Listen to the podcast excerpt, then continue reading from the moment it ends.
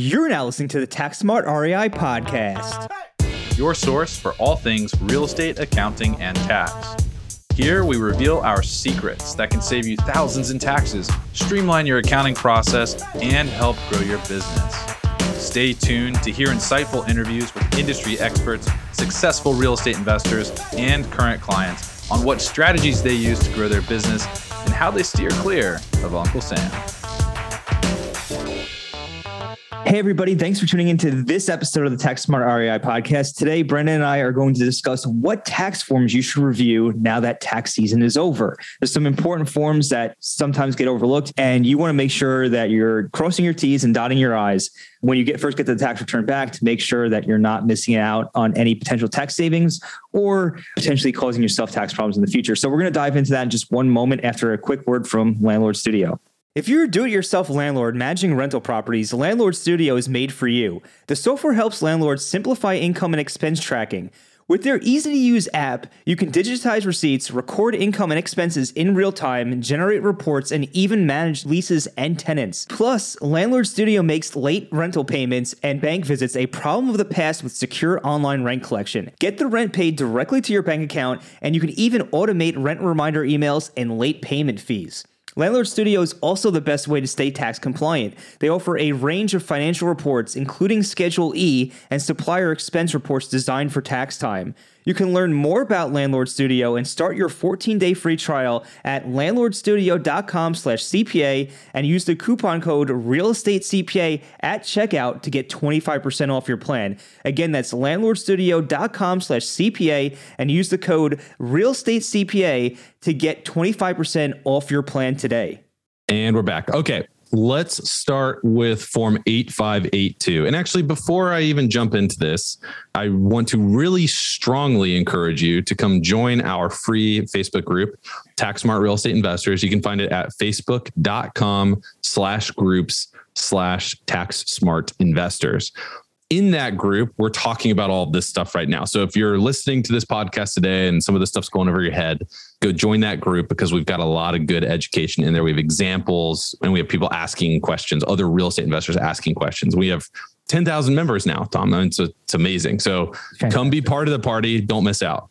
But Form 8582, that's the number one tax form that you need to review every single year. That is the form that consolidates your passive activities together.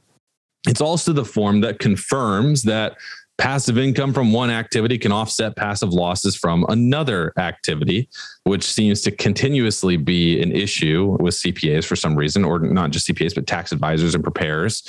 Um, and that is also backed up by Section 469. So you can go to Section 469 and see that all passive activity income and losses net out together. And then you get that confirmation whenever you prepare form 8582 because section 1 basically says give me all of your rental real estate income or losses section 2 says give me all of your other passive activity income or losses and then line 3 says net them all together pretty straightforward stuff but you need to review form 8582 every single year. It's the most important form because one, you want to make sure that that netting effect is happening.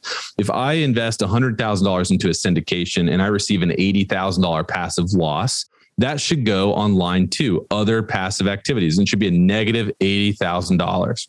But if I also have gain from the sale of a rental activity, I'm going to report that gain on form 4797, but that gain is going to flow to form 8582. Specifically, line one. So line three will then net them out, meaning that I can use my $80,000 of syndication losses to offset the gain on sale of rental activities. Okay. So, so you can use passive losses to offset passive income. Really important to understand. So go to form 8582 every single year to make sure that that netting effect is actually happening. The other reason I want you to, to watch form 8582 or look at it every single year is you need to know how much you're carrying forward in terms of suspended passive losses. The reason for that is kind of like this example that I just gave. Let's say in 2021, I invested in a syndication. I've got an $80,000 loss. I had no other passive income. So this $80,000 loss was suspended and carried forward. Form 8582 will tell me that I've got $80,000 that has been suspended and carried forward. So now we're in 2022 and I may be looking to pull the trigger on the sale of one of my rentals in my portfolio. And maybe I have a hundred thousand dollar gain. And if I forget about this $80,000 loss, then I'm going to default to doing a 1031 exchange. But if I recall, if I did a good job looking at Form 8582 every single year, I know that I have $80,000 in suspended losses that are being carried forward. And so I know that I'm only going to have a net 20K gain when I sell my rental property for a 100K total gain because the 80K can offset the gain. So I'm left with $20,000 of gain. And maybe I decide not to 1031 exchange that at that point. I'll just pay the taxes, move on with my life, and not worry about the headaches that come with the 1031 exchange. Not to say that you shouldn't 1031 exchange, it's always great, but you don't have to all the time. And it comes with a lot of admin headaches. So tracking form 8582 every single year, knowing that number every single year will give you flexibility in managing your portfolio for the upcoming year. So, what I would recommend that you do is create a spreadsheet that you log important information on every single year. And Form 8582, the loss, the suspended loss, needs to be logged every single year on this important information spreadsheet. And you can have other stuff on the spreadsheet too, but make sure that you're tracking that Form 8582 loss every single year. Last reason you need to look at it every year, or I guess especially in years where you switch CPAs, is your new CPA sometimes forgets to carry forward losses. And I mean, hey, we've even seen this mistake done at our firm. We're not perfect. But the reason for this, like you could have you could have the best CPA in the world, but the reason for this is if you're getting your return done in February, early March, cool. But if you're getting these returns delivered to you end of March, mid April, we're also doing a lot of other returns at that point, right? So we try to maintain, we try to implement systems and processes that will ensure high quality output. But the reality is, is that when you're slinging tax returns all day long, it's going to wear you down as a preparer. It's going to wear you down as a reviewer. Even if you have a third party coming in and checking over people's shoulders, which we do here at our firm, it's worked out swimmingly well. Uh, at least it's reduced our error rate significantly. You have this third party that's not even involved, and they come in and start checking things that person can even get worn down too during the height of tax season. Right. So you need to run a final check, especially when you switch CPA firms, because you want to make sure that your new CPA firm has successfully carried forward all prior suspended passive losses. So that new CPA firm it's a manual process. I have to go back to your prior returns, look at Form 8582 and the worksheets that come with it. There are always worksheets attached to Form 8582. And I'm going to go to worksheet, I believe it's six. I'm going to list out in my software the unallowed loss, the suspended passive loss that is allocated to each one of your activities. But I have to do that in my software. I have to do it manually. So the fact that it's a manual process, you don't see it missed often, but the fact that it's a manual process means that you need to be checking this. We did have a client on board, I believe it was uh, mid 2021. And uh, we're looking at their portfolio. It was an expansive portfolio. It was generating losses and the total suspended losses didn't make sense. They seemed too low. So we start requesting all these prior returns, and we realized that back in 2011, the new CPA screwed up. Uh, didn't carry forward the losses. Then they switched CPAs in like 2014, 2015, and that CPA carried forward losses, but they, they weren't carrying forward the 2010 losses. It was just the losses that had accumulated between 2011 and 2014. So the new CPA carries those losses forward, and we get it, and we're like, wait, this seems low. And we realized about $300,000 of losses just went poof because the CPA in 2011, uh, and, and, I shouldn't say it's CPA. I don't, I don't actually know if it was a CPA. It might have just been an EA or just a tax preparer. But the tax preparer in 2011 forgot to carry forward the suspended losses and just made 300K disappear. So if you were checking that every year, you would have seen that right? So look at Form 8582 every single year. Seriously, put it in your calendar. Don't neglect it because you will get to the point at some later point when you're trying to liquidate your portfolio and you're going to be scratching your head wondering why you're paying so much in tax, wondering why you never got the benefit of real estate that everybody talks so much about. You, you feel like it's extremely expensive. Well, if that's you, there could be the case of missing suspended losses from prior years. And if you're listening to this right now, why don't you just go ahead right now and pull Yeah. up the prior 10 tax returns that you have and make sure all those suspended losses are carried forward. It's a 30 minute exercise. So do yourself a favor, grab a glass of wine. I always like, you know, looking at numbers when I'm drinking some wine. um, go, go, go back and, and look at those prior 10 tax returns. Make sure that your form 8582 ties out year to year. Yeah, and you're going to want to do this each and every year because what's going to end up happening is, like Brandon's saying, if you don't do this, then you might end up 10 years from now, for example, and now you have to try to go back and piece everything together. Good luck. Good luck. So, the next form you're going to want to check out and you're going to review every year is your Schedule E. And Schedule E is where your rental income and expenses are reported.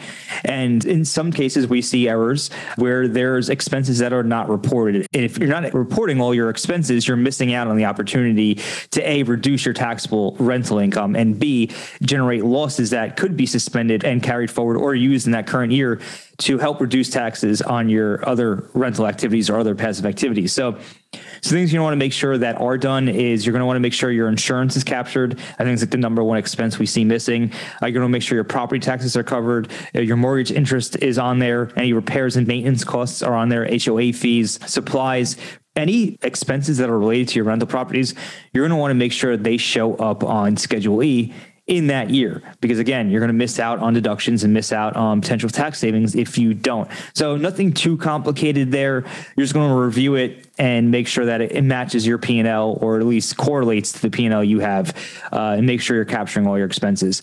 That simple. Schedule e very important to review as well And on that note, just get a good bookkeeping service, seriously, because it's just going to make your life so much easier when it comes to tax time. I know a lot of people are like, oh, I can do my own bookkeeping and I don't want to spend the few hundred dollars a month that it's going to cost to outsource this. And my properties aren't going to cash flow as well and yada, yada. But the reality is, is that it's going to save you time, even if it's going to save you just two hours a month.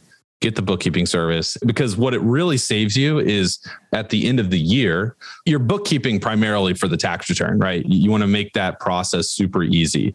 The cleaner books you have, the easier that that process is going to be for you. The less questions the CPA is going to have for you. You might find yourself when, when you have a really good bookkeeping service, not having to really answer any questions related to your tax return. You might find yourself receiving your tax return into February and not right up against the deadline. So it's always interesting to me, especially in this Facebook group that we have, seeing people, you know, complain about the the quality of service that they got from their tax preparer and advisor, which, you know, I agree. There's a lot of the bad services out there. But then you start asking questions and they do their own bookkeeping. Look, at a certain point, you scale out of doing it yourself. You've got to start offloading this stuff. And I and yes, I have a vested interest in telling you to offload your bookkeeping, but no, probably not to us. We're increasing our prices relatively drastically. So you need to offload what you can so that you can focus on the highest value tasks Right. for you. And that's not going to be bookkeeping. We can focus on bookkeeping because we're really darn good at it. We have systems built out and we we build in efficiencies, right?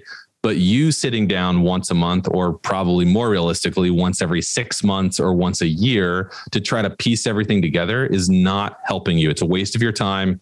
And those bad financials are living rent free in your head for however much time, right? So just get a bookkeeper, work with them on building a system that works for you. How often you want to be asked about transactions? You want to be texted, emailed, called? Do you just want them to guess? But uh, you know, it's a collaborative effort, but it'll help you learn how to build a team, scale a team, and focus on the things that are most important, which is finding the next deal and optimizing rents. That's where you need to be spending your time. For sure. And plus, you know, bookkeeping on top of that, there's no value add. You're not adding value to your business. I guess clarity is one way to look at it, but you're not growing your business by doing your bookkeeping, right? You're not going out and you're not finding the next deal. You're not financing the next deal. You're not adding value to your business. It's like just to draw a quick little comparison. I have to dissolve an LLC today. I have to dissolve one of my one of the LLCs I have. It's not adding any value to my life or any value to any of the businesses that I'm involved in or any type of activities that's making me money. It's a simple compliance test that I have to do.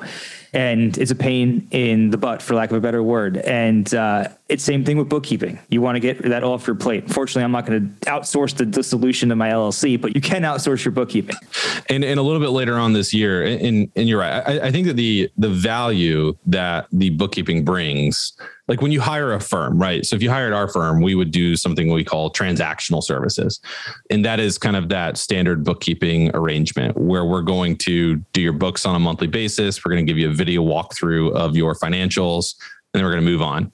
But you've got financials that make sense. You have a balance sheet that makes sense. A lot of people just do the bookkeeping for the P&L when they're doing it themselves and they don't have a balance sheet. Well, when you go get your tax returns prepared, guess what we need? We need a balance sheet. So it just makes life extremely difficult for you or just more stressful than it needs to be in the early part of the year. So bookkeeping at the very basic transactional level saves you time, right? Because you don't have to do it anymore. And it's not going to save you money. I mean, it's going to cost money, right? And your rentals are, are cash flow and you're trying to make money. And I get it. But the reality is, is that if, if it's out of your mind and you know you've got somebody looking at it, then you can focus on other things that are more important to you. You can right. focus on the next deal. You can focus on the repairs and the rehab that have to go on. You can focus on optimizing for rents, or you can just focus on family time because you know your portfolio is covered, right? That mindset it just goes so much further than oh man uh, i have to do this bookkeeping task that i hate doing every single month and i'm speaking from experience here i've got a portfolio of 24 units at this point 25 units at this point and I'm doing all my own bookkeeping and I'm sitting here like I need to take my own advice because I'm the guy that sits there for 6 months and doesn't do anything and then goes, "Ah, oh, man, it's really stacking up. I need to do the bookkeeping here." And it just lives rent free in my head. But what we're doing a little bit later on this year at our firm is we're rolling out uh, some higher level CFO services that's going to include some FP&A, financial planning and analysis. So the value I think from this transactional level bookkeeping that you get is time savings. It's out of your mind and and you can be on to better things. So saving on the opportunity cost of what you could be spending your time on. That's where the value is for the transactional stuff. But this FP&A stuff, that I think can drive a lot of value. So you can kind of look at your portfolio and and have somebody, this outsourced person, we'll call them an outsourced CFO, have them kind of game plan with you on look across your portfolio and make recommendations on how to be more profitable. That that's a service we're rolling out later this year, probably November, December. Yeah. So the last form we're going to talk about today is form 4562 and it's depreciation and amortization. It's where you're going to find the breakdown of depreciation for the various assets that you're holding, including real estate. Yeah. And, and so anytime that you place new property into service, you have to report it on form 4562. You just report the improvement value and then you also report whatever you're amortizing, like loan costs. And then those numbers are going to flow to Schedule E. So that's how you're getting the depreciation on Schedule E per activity. You should have a form 4562 per rental activity. So if I've got five rentals that are all placed in service this year, I'm going to have uh, five Form 4562s. But more importantly, how we calculate what we put on Form 4562 is broken down in a worksheet. And that worksheet is the depreciation worksheet. I think it's sometimes called like the federal asset schedule. Kind of depends on what software you're using, but it's a, it is a worksheet. It's it's in landscape view, so it's like you turn the page sideways, uh, and it lists all of the pieces of your real estate. So it's going to say building, land, loan costs, five year property, seven year property, 15 year property, windows, doors, whatever repairs you're making that you're capitalizing.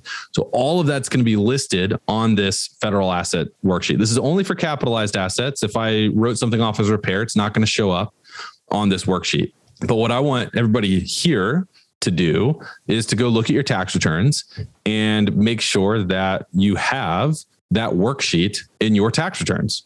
Uh, so if you've got a PDF, you can probably control F, uh, you know, find or search the document for federal asset schedule or depreciation listing, something like that. And like I said, it's landscape view and it lists out all the assets that that have been reported in your tax return. Really important to understand because you want to make sure that there is a, an allocation to land it is incorrect to book the entire purchase price to building and start depreciating it. If I buy a hundred thousand dollar home, I cannot depreciate a hundred thousand dollars. I have to depreciate maybe eighty five or ninety thousand dollars because I have to make a land allocation from my purchase price. So this depreciation detail listing will show you what that allocation looks like, but it also ensures that your rehab, anything else that you did, your cost seg studies are all properly accounted for as well. So I would 100% make sure that you review that every year that you put a new property into service in any year that you do some sort of major rehab. You want to make sure that you're reviewing it. And they should all say, you know, 27 and a half year depreciation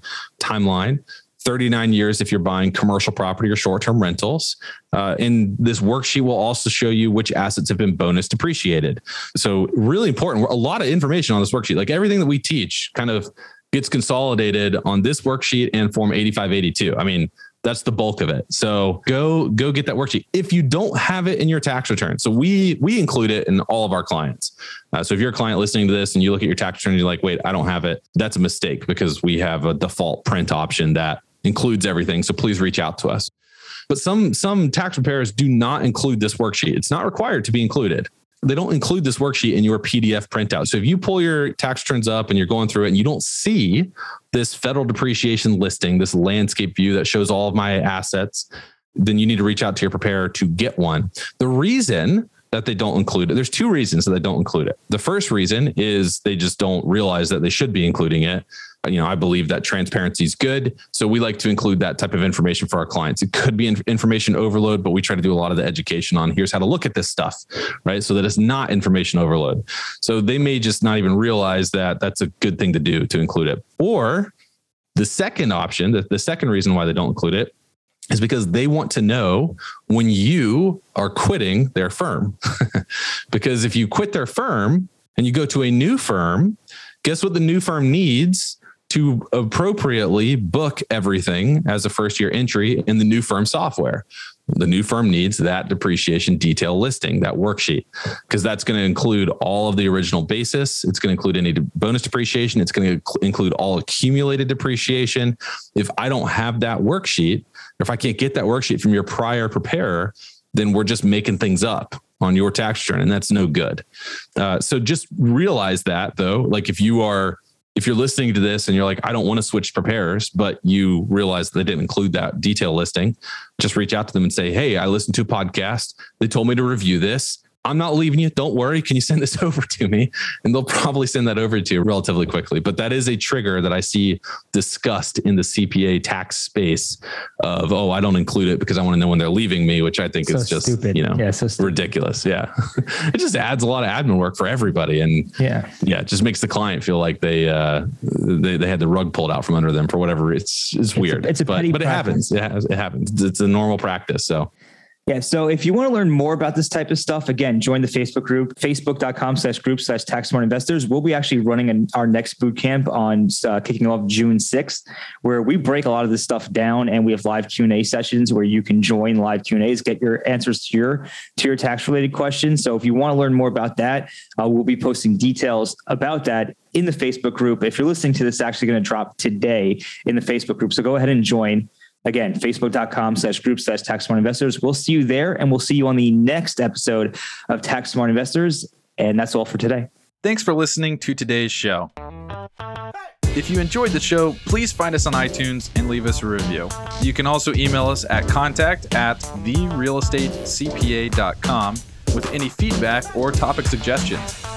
We are always taking on new clients, and with the new tax laws in play, you really don't want to navigate this alone. Let us help you save money on taxes and with your accounting and CFO needs.